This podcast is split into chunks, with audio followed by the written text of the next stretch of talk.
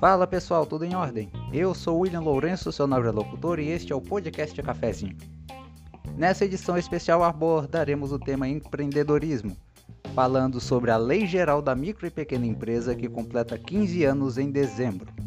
Afinal, para que serve essa lei e por que você pode ser beneficiado por ela? Se você ficou até aqui, aproveite e tome esse cafezinho com a gente.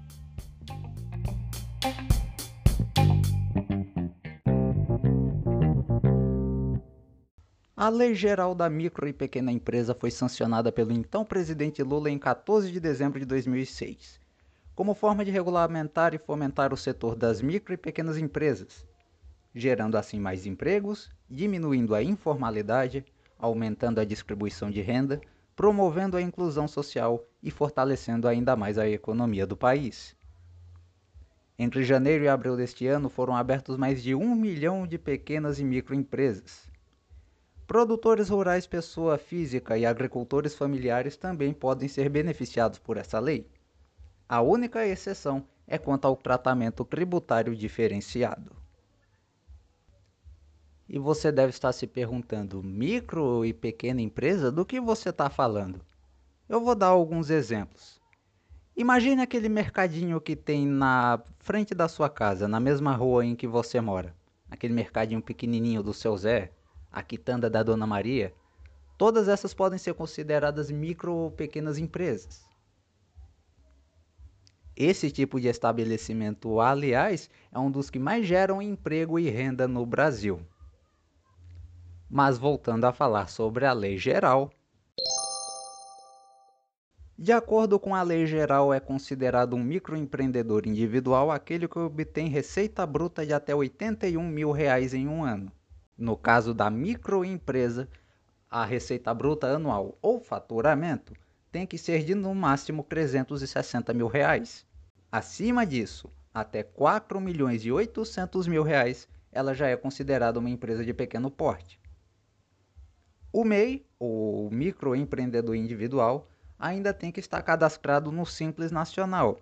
Não pode ter mais de um estabelecimento comercial em seu nome ou participar de outra empresa como sócio ou titular, e só pode ter um funcionário contratado que receba o salário mínimo ou o piso da sua categoria. O processo de registro e legalização dessas empresas é considerado mais simples e mais rápido, mas, repito, vai depender do seu faturamento anual. E o que é o Simples Nacional? O Simples Nacional é um sistema que fiscaliza, cobra e arrecada os tributos aplicáveis às micro e pequenas empresas no Brasil sob responsabilidade da Receita Federal.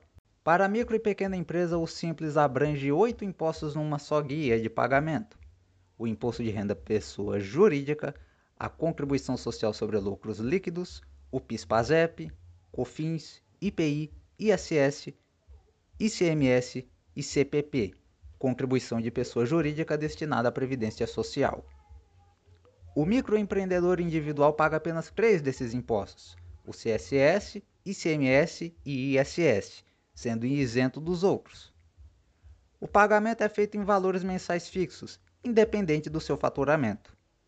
Já no caso das micro e pequenas empresas, quando o faturamento anual é entre 3,6 e 4,8 milhões, o ISS e o ICMS são recolhidos no regime geral.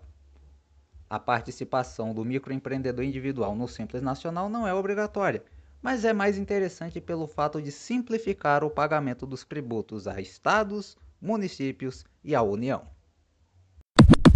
Os microempreendedores individuais também podem participar de licitações públicas nos seguintes casos: exclusivamente em compras com valores de até 80 mil reais, sendo subcontratadas pelos licitantes ou ainda tendo preferência na contratação em caso de empate no processo licitatório. Mais informações sobre a Lei Geral da Micro e Pequena Empresa você pode ter no site do Sebrae tempos de pandemia, a economia brasileira teve seu impacto com a restrição de funcionamento ou mesmo o fechamento de serviços considerados não essenciais pelas autoridades. O home office teve de ser adotado, o setor de entregas teve uma demanda maior por causa do fechamento dos estabelecimentos, bem como o um aumento no chamado e-commerce, as vendas online. Todos esses desafios impostos, meio que de surpresa, tiveram seus reflexos, sobretudo nas micro e pequenas empresas. Desde o início das medidas restritivas em março de 2020 até maio deste ano, mais de 1 milhão e 300 mil micro e pequenas empresas foram fechadas definitivamente no Brasil inteiro. Levando em conta apenas os meses de janeiro a abril deste ano, foram mais de 316 mil. O comércio varejista de vestuário, promoção de vendas e lanchonetes foram as três áreas com mais fechamentos nesse período. E curiosamente, os três setores onde ocorreram mais registros de microempreendedores individuais nesse mesmo período foram justamente o comércio varejista de vestuário, a promoção de vendas e os salões de cabeleireiro. Com a ampliação da vacinação no país e o relaxamento de algumas medidas restritivas nos estados, há um certo otimismo quanto ao aquecimento da economia pelos MEIs, micro e pequenas empresas. Mas, claro, tudo ainda com muita cautela, respeitando os protocolos sanitários e decretos em vigor. Se você que está me ouvindo deseja abrir uma micro ou pequena empresa e quer saber mais a respeito, consulte o site do Sebrae. Além de notícias sobre o setor, você ainda pode contar com consultoria para o seu empreendimento e centenas de cursos, oficinas, palestras e até aplicativos para que você possa aprimorar e administrar seu negócio com eficiência. Acesse agora o site sebrae.com.br. Sebrae, a força do empreendedor brasileiro.